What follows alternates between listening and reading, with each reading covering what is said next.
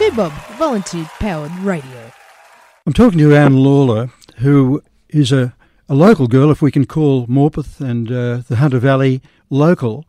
And um, Ann is a, a successful businesswoman, mother, um, wife, and she's achieved a great deal in her time. But more importantly, now she's running for a political party be- because she's so concerned about what is happening with the banking and uh, what is happening with the economy in Australia. Ann Lawler, thanks very much for giving 2Bob your time. Before we, uh, m- my pleasure, thank you. Before we learn about the Citizens Electoral Council, whom you're representing, and what they stand for, could you tell our listener a little bit about yourself and what brought you to the point of becoming politically involved? Well, Reg, I, I, I sometimes wonder um, myself.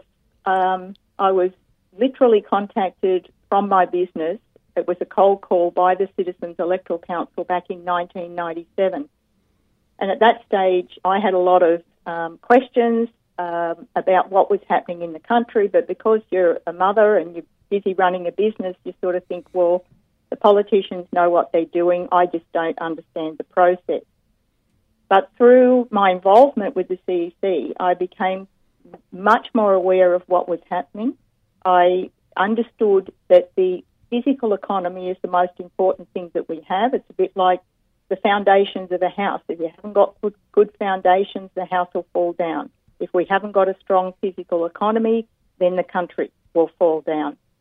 And of course, it didn't take long before I realised I had to take some personal responsibility. So, since 1997, I've contested every federal um, election, a couple of state elections, to bring the the issues to the fore but most importantly, to make people aware of the solutions. We can turn this around.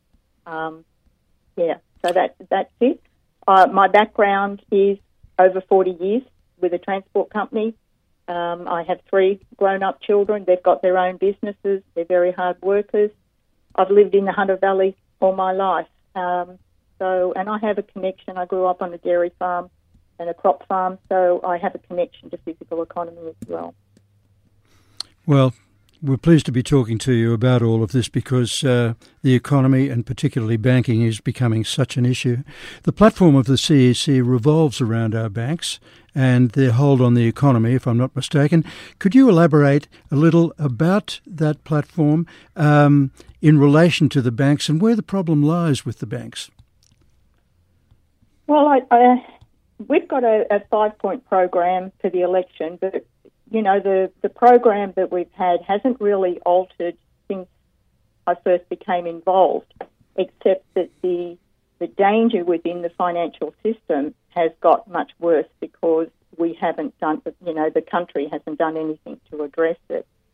So our um, platform is based on, first of all, stopping a bail-in policy, and that's a policy that's been legislated last year in February in 2018 to allow the use of people's savings, their bank deposits that they hold in the in the banks, to be used by the banks to prop them up in order to prevent them from failing. Now, you know, uh, listeners would be aware possibly of what happened in Cyprus, where people's bank accounts were frozen um, and they did not have access to that money. They, they were allowed a certain amount at a stage, but what it was devastating for the Cyprus, for the Cypriots, you know, for the function of the economy. Um, now, the reason for bail bail in is supposedly so that taxpayer money is not used to bail the banks out. The banks have to have their own mechanism for solving their problems that they get into. But the problem is the banks have huge problems. Here in Australia, our banks that hold the four major banks hold something like 80% of all deposits for the whole country. 60% of their assets are tied up in residential mortgages. Those residential mortgages and other debts have been securitized through their investment arms and sold on and speculated on, and they are um, connected to counterparties all around the world. Now, the, their exposure to those counterparties is over $38 trillion. So if you think about all of that combined, our banks are in trouble. The government knows it. They're not talking to the population and making them aware of what the real problems are, but they are legislating behind the scenes and they rammed this policy through. I think there was 10 people in the House of Representatives at the time, seven in the Senate, and it went through within two days um, to be able to bring this legislation in. Now, the wording of bail in doesn't say, okay, we can use deposits, but what the wording doesn't include is that the deposits are excluded. And we've had legal people look at it. Um, even One Nation at the time were trying to get the government to write in to the legislation that deposits would categorically be excluded from any mechanism for the banks to be able to bail themselves in. And of course, the government and the, the parliament rammed the policy through um, regardless. So, so yeah, stopping bail-in, stopping the banks from being able to speculate with debt or in any other way. What came out with the Royal Commission was where the banks were involved in selling all sorts of products to their customers, and that's what you call vertical integration. And there was also horizontal integration, so cross selling and crossover by the banks.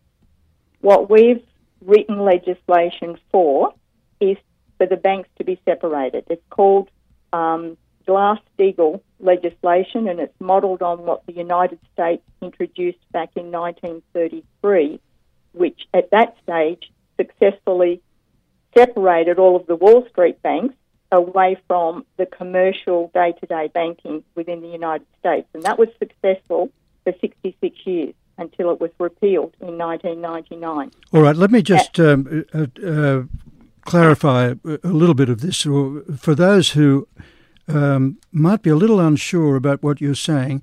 Basically, what you're saying is that my deposit in the bank is not safe. That if the economy calls for it, or the banks in fact call for it because they're in trouble, they can actually take my deposit. Is that what you're saying? Um, in a nutshell, yes but there has to be a little bit because the, the wording of the legislation, um, you know, it went into tier one capital and two, tier two capital could be used by the banks to resolve their problems. You know, bond bondholders could be bailed in. But nowhere is but, there a, a, specific exclusion. But no, because what it said is you had that tier one, tier two, and any other instrument could be used. The question was did any other instrument mean bank deposits? No. And they would not include a clause to say that that excluded deposits. Which is uh, very troubling, I think. Now, Glass-Steagall, as you say, was repealed in the United States in 1999 by, I think, uh, the older Bush president, if I'm not no, mistaken. No, it was, it was under um, uh, Bill Clinton. Under Clinton, Clinton, okay. Yes. And so the United States now uh, is in the same jeopardy as we are because they no longer have the protection, um, which well, is. Sorry, if you just think about it, Reg, in 1999, once the legis, because there was no bank, no systemic bank failure during the 66 years that that legislation was in. Yeah. But from 1999 till 2008, and everyone knows what happened in 2008. Yeah there was a global financial crisis. Absolutely. And it was triggered by mortgages. Subprime mortgages was the trigger for the global financial crisis.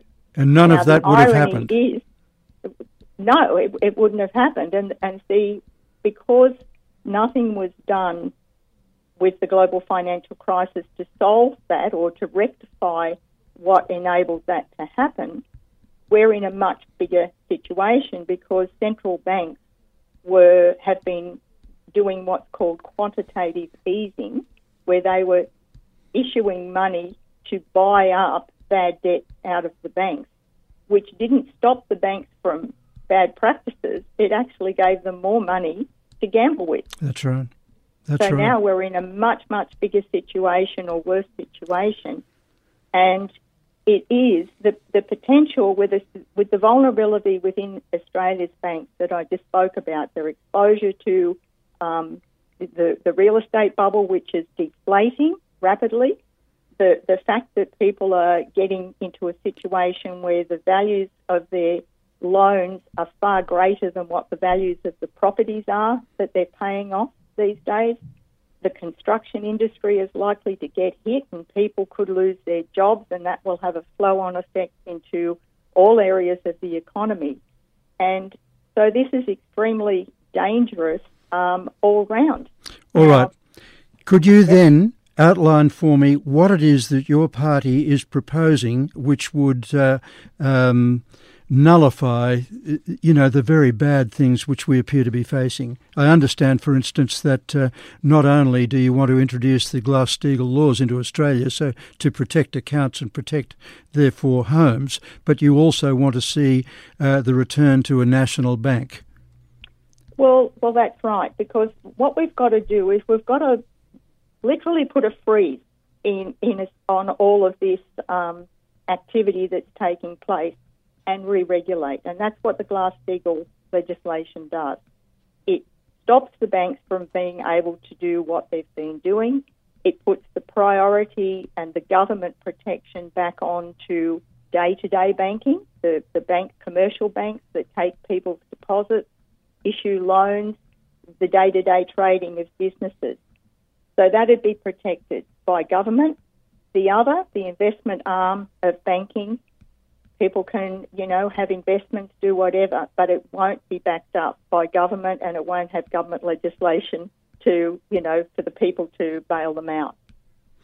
A national bank is we've got to have a means to be able to keep credit flowing while we reorganise the banking system. So, with a national bank, the government can issue credit into the areas of the economy that, that need to to keep functioning while we, we do the reorganising and the adjustment. The other thing is we have to have a an immediate moratorium on foreclosures of people in homes and, and on family farms and things because we can't have people, you know, forced into homelessness. That's going to create a social um, crisis so we've got to we've got to think about the whole um, process of how we reorganise, make sure people in the economy are protected, while we literally get all of this speculative debt that is tied up in the banks away from the economy. Now, you know, we Sorry, and uh, uh, I'd like to move on to another point now, uh, and mm-hmm. that is while you're addressing the issue of the banks, you're also planning on addressing the issue of nation building in the country because, if I'm not mistaken, virtually nothing has happened since uh, Menzies' um, uh, Snowy Mountain scheme was put exactly. into place. Uh, yeah. Now, you have um, in place and researched a nation building infrastructure proposal, I believe. We have, and since 2002, we've had a um, a program for economic recovery out there that consists of major dam construction to literally drought-proof the country.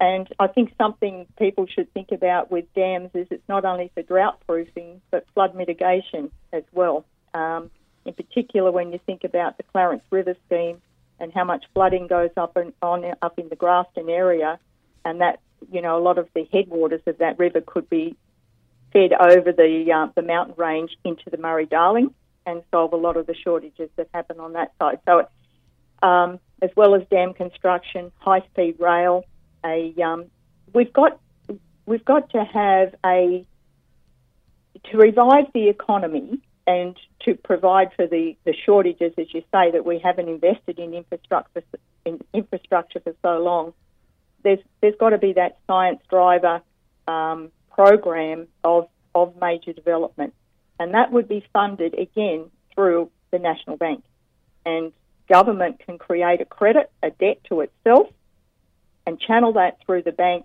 to to make those projects happen. And of course, by building the projects, we create immediate work, which generates tax, but long term, we increase the productivity of the nation as a whole. Which gives us the ability to pay down debt. At the uh. moment, we're borrowing from overseas. We can't meet the interest payments on it almost, let alone pay down the debt. And we're, we're borrowing it purely to keep a, a casino economy, a bubble economy propped up. That's right. Now, I'm speaking with Ann Lawler, who's the Senate candidate for the CEC, Citizens Electoral Council, uh, in the uh, May 18 elections. This is a most interesting conversation. So, at the moment, what we've done is to have covered the CEC platform on banking and how to um, adjust the banking laws so that the banks can't just take our money and so that our homes and businesses are protected. We've also had a look at the fact that a national bank is mooted, as used to be in this country when we had a, a national bank which supported industry. Um, and, and uh, Ann has just been talking about uh, nation building with uh, high speed rail, and I understand your party has the route or the routes for all of this uh, high speed rail right round the country already planned. Um, but internationally, also, I believe you have a platform firmly in place. Well, we have to look at the, I mean, the CEC um, does look at, at Australia's position in the, the global arena. And if you think about it, we're, we're on the we're on the wrong side of what is going on. we are clinging to the idea that the Anglo American system, which is based on a casino econ- economy, you know, the United States, America, the, the, they're the central banks that have been bailing out their, their sorry, yeah, the, the governments that have been bailing out their banks. Whereas there's another part of the world that are doing something different. This is, it started off with what we call the BRICS countries Brazil, Russia, India, China, South Africa that literally back in 2012, this is crazy. We can't bail out, um, you know, you have to have investment in physical productive economy, like what we're saying. Build infrastructure. But not only are they building infrastructure, but they're looking to collaborate with other countries and build infrastructure that's of a mutual benefit and an uplifting for the whole world. And of course, China is leading this with the Belt and Road Initiative. And Australia should be signing on to that.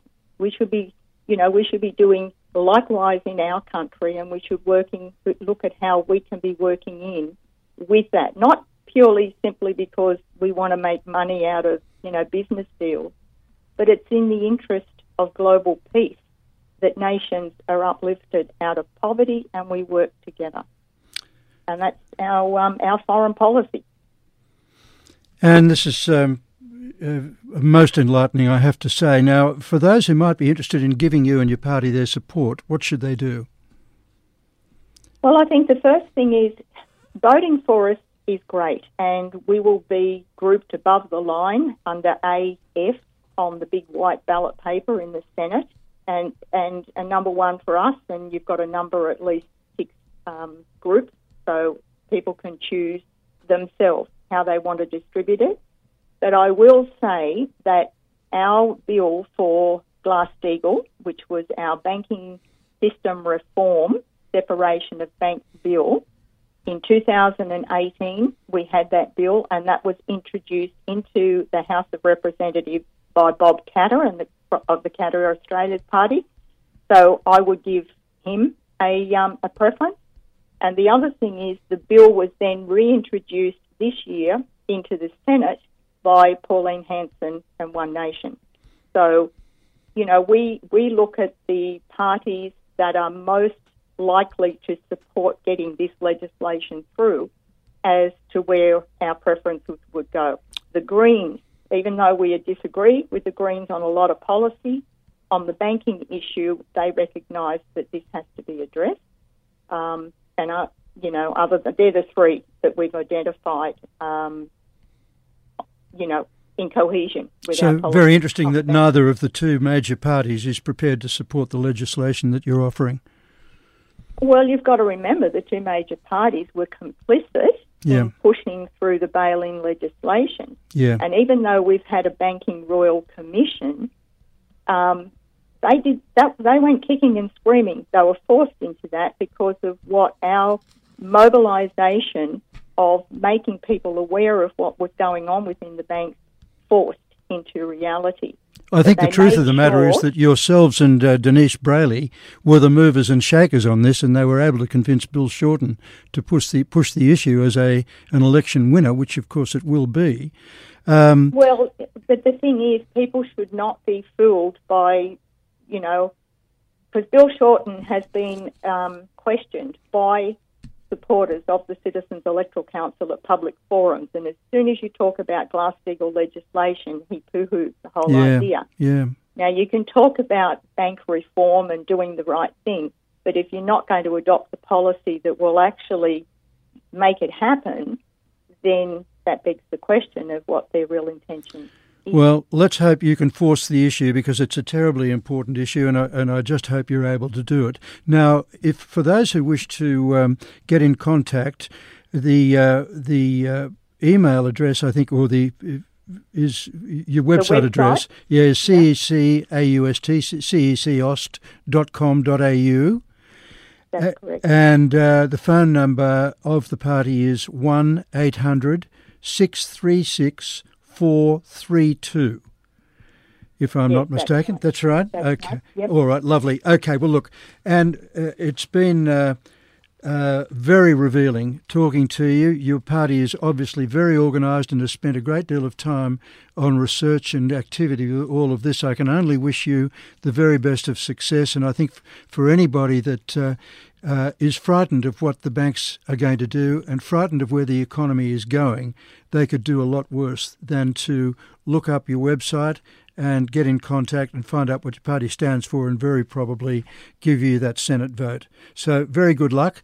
And thank, uh, you, thank much. you, so much for your time and uh, good luck, as I say, on May 18. Thank you very much, Reg. Thanks, Thanks Ann. the All the best. Okay. Bye bye. Bye bye.